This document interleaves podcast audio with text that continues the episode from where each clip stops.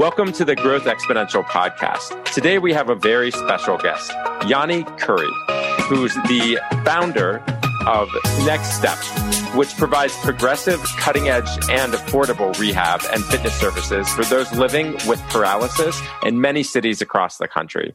Janne, welcome to the Growth Exponential podcast.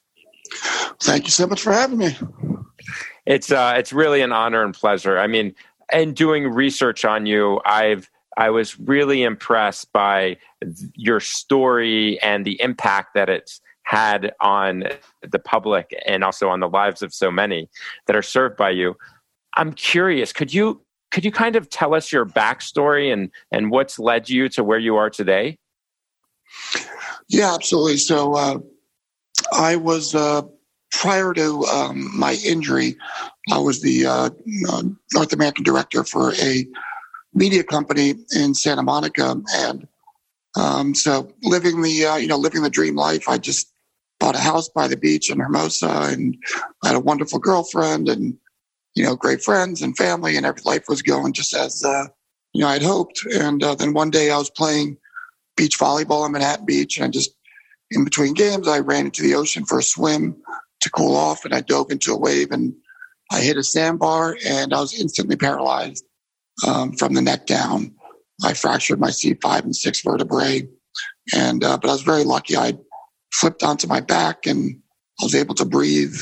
Um, and then an off duty EMT luckily saw me floating out there and, uh, pulled me to safety. And then I was whisked away by the, uh, lifeguards, uh, to the, uh, to the hospital. And, you know, soon after, um, you know, I heard the news that I'd, you know, broken my neck. And, you know, soon after that, the doctors came in and told me that I had no hope for recovery and you know, I'd never walk again. So obviously it's a very traumatic, um, kind of life altering experience and you quite don't know how to deal with it. Um, and I spent two months in ICU and uh, I coded a couple tw- times. It was a very, you know, stressful situation for both myself and my girlfriend and my family. And you know, you don't really know how to handle that type of situation. Um, but long story short, um, after you know, I was getting healthier in ICU and I was able to get out of there, we had to figure out where I was going to do my rehab. And uh, very soon, we came to find out that there's no progressive rehab hospitals anywhere in the state of California. Um, and that was kind of the first eye opening and shocking situation. How is that possible that we live in the seventh largest economy in the world and there's not a single progressive rehab center in the entire state. Um, but fortunately, through uh, one of my friends at Georgetown, we got introduced to a doctor by the name of Susan Harkema, and she was at Frazier Rehab in Louisville, Kentucky. And she's the one who worked with Christopher Reeve um, when he got injured, and she's the preeminent um, spinal cord researcher and rehab specialist in the world. Um, so I was very fortunate to get an introduction to her and I was accepted into her program in Louisville. And I saw amazing results while I was there at Frazier Rehab, and I had access to all the best therapy in the world. Um, and so while I was there, um, I realized, you know, there's so many people in the hospital that didn't have access to the same rehab that I did um, because their insurance didn't cover it. And that's kind of when I started, you know, understanding there's a lot of issues that people with paralysis are facing going through the healthcare system. And then I also realized that I knew that once I left Frazier um, and wanted to be back home to California, I wasn't going to have access to anything, um, you know, for the rest of my life. So what was I going to do to stay healthy and recover once my insurance ended? And so kind of that's where the idea for Next Step um, started is why don't we take what they offer at the best hospital-based rehab center out of the hospital and put it into a community setting. So when you get kicked out of the hospital and your insurance coverage ends, you can still have access to the best therapy for your entire life. And uh, so about a few months into my stay at Frazier, we decided to start um, Next Step, which is a nonprofit organization. And we created the first facility of its type in the world. And, you know, the sad thing is right now in the US, insurance coverage on average ends after 31 days. So you have a spinal cord injury or stroke or brain injury or whatever it may be. You get 31 days of a hospital based rehab and then you're sent home and you don't have access to anything for the rest of your life. And when you don't have access to rehab and fitness, um, think about as an able-bodied person. We all understand, you know, you understand what the how important you know fitness is and health and exercise and all of that uh, in order to maintain healthy life. Um, imagine for somebody living in a wheelchair, um, how important it is to exercise and stay fit in order to be healthy. So if you don't have access to that rehab and fitness, it's very likely that you're going to suffer from secondary complications that can kill you. Um, so that's really the problem that we're trying to solve is building state of the art um, progressive rehab centers, you know, in your own community. Um, so you can live a healthy, happy, and wonderful life.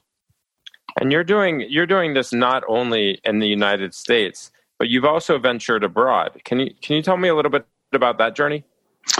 Yeah, so we have seven centers in the U.S. and then this past year we expanded to uh, Kiev in Ukraine and uh, New Zealand as well.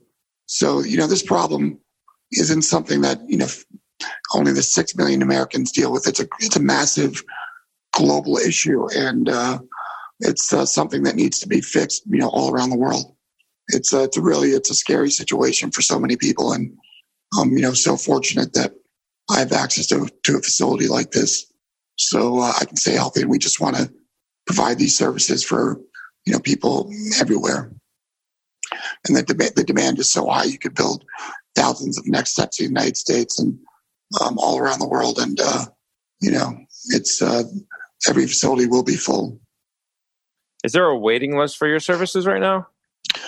Uh, yeah, typically, you know, it's we're we're our facilities are pretty much always full, and you know, our goal is to get people out of them and get them living independently and um, recover as much so they don't have to come to our facilities.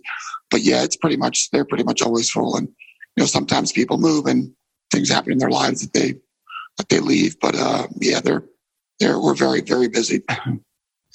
And and I I read that even even keeping in mind uh, the injury that you had, you're still incredibly athletic and out there. Did you? Can you tell us the story about the the recent ride you had across the United States? Um, yeah, so I just uh, I had a bunch of friends ride bikes um, a couple years ago from Denver to Los Angeles, and uh, to raise money for us to start a wounded service member scholarship fund. And you know, right when they crossed the finish line, I could just see the smiles on their faces and hearing all their stories from that trip. I uh, knew I had to do something. You know, so jealous that I wasn't on the road with them, and I knew I had to do something similar. And you know, before my injury, I was always a very adventurous, kind of spontaneous person. But then you know, once the injury happened, it's a lot harder to do all the things that I used to do. And uh, um, so, but I just came up with the idea to, uh, you know, for this trip. So I decided to uh, ride my Permobil chair and also this uh, Bowhead, um, amazing Bowhead electric trike uh, from Los Angeles to Washington, D.C. Um, so I rode from the Manhattan Beach Pier to Georgetown University um, I left March 10th and I arrived there May 15th. And uh, yeah, it was a, a trip of a lifetime. So we did it to, you know, raise money and for Next Step and raise awareness about, uh, you know, the challenges that people with paralysis are facing. And we did, we partnered up with a bunch of amazing organizations and companies along the way. To, gave away a bunch of quality of life grants and wheelchairs and, um, you know, all that, you know, all those things. And I had a lot of friends who rode bikes alongside me. So it was, uh, yeah, it was really just the uh, adventure of a lifetime. What was the, what, were, what was one of the highlights from from that that time period? You know, people always ask that question, and there's not one you know, specific thing I can point to. Um, you know, one amazing thing was you know getting off the grid, and you know, I barely looked at my emails and didn't watch a single Netflix show, and I think I opened my laptop three times on the whole trip. So really just every day, truly living in the moment. And, you know, every day the, you know, the mission was the focus and how do we get from point A to point B safely and, you know, really sharing that journey with my friends and really getting to enjoy it. So that, that for me was, you know, every day typically I'm just, you know, working uh, 24 seven on my, you know, on next step. And, uh, you know, as we all do, we get caught up in just work, work, work mode. And, uh, is really wonderful to have kind of, you know, two months just really, uh, you know, you know, live in the moment and really enjoy, enjoy being on the road and, uh, experiencing that. And every day was just, you know, some adventure, you know, over every, you know, hill and around every corner was some new challenge or some new adventure and just some, you know, amazing, um, you know, it's such a beautiful country and to see it really from such a, you know, from, you know, uh, from, from that unique perspective it was just, uh,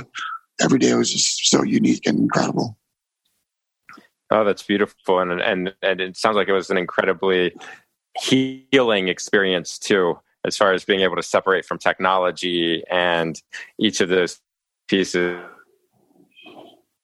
and and refreshing. What what is it that what is it that that drives you every day? Like what's your internal motivator? You know, honestly, I'd have to say just you know, I have the I have the fortunate opportunity to be able to be, you know, at my facility at Next Step every day, and we have such an incredible staff that are you know, we're not doing what we're doing to make millions and make money. It's, you know, that, you know, all our staff and our trainers, their passion is what drives me and seeing the impact that we're having on people's lives and the fact that we're able to um, help people recover and help people stay healthy and get back to living normal lives. And um, that's, you know, that's really what motivates me is just seeing how passionate my staff members are and, you know, the difference that we're able to make. Uh, that's you know at the end of the day that's what motivates me and um, you know and, you know this you know this my injury has really been a blessing in disguise and it's given me a true passion in life and you know prior to that i lived a life an amazing life and um, i was extremely happy but i knew even before my injury for years i was talking with my girlfriend now wife susan that i needed to do something to help others because i knew i could do something i'd you know i had a big network of friends and and I knew I had the ability to make a difference, but I never got off my ass and did anything. So, you know, this injury was kind of a slap to the face, saying, "Okay, now's now's your opportunity to make an impact in this world." And so, while you know, living you know, a spinal cord injury is extremely challenging, and um, you know, it's a roller coaster ride, but I wouldn't, you know, I wouldn't take this injury back because it's definitely brought such an amazing, um, yeah, blessing to you know to my life. And and you do so much for so many people. What are the needs of next steps and, and what can people do to help help your mission?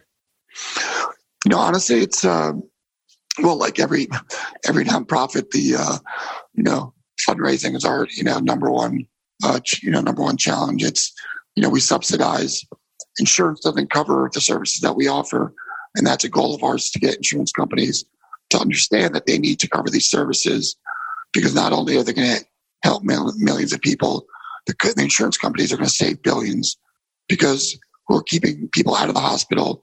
People have to use less medication. They have to have, you know, go to the doctors um, less frequently.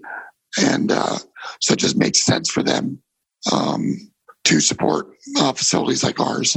So, you know, helping spread awareness about what we're doing and the importance um, of what we're doing and getting insurance companies to open their eyes is really important. And um, also, just you know, prior to my injury, I didn't realize that this problem existed in the healthcare system.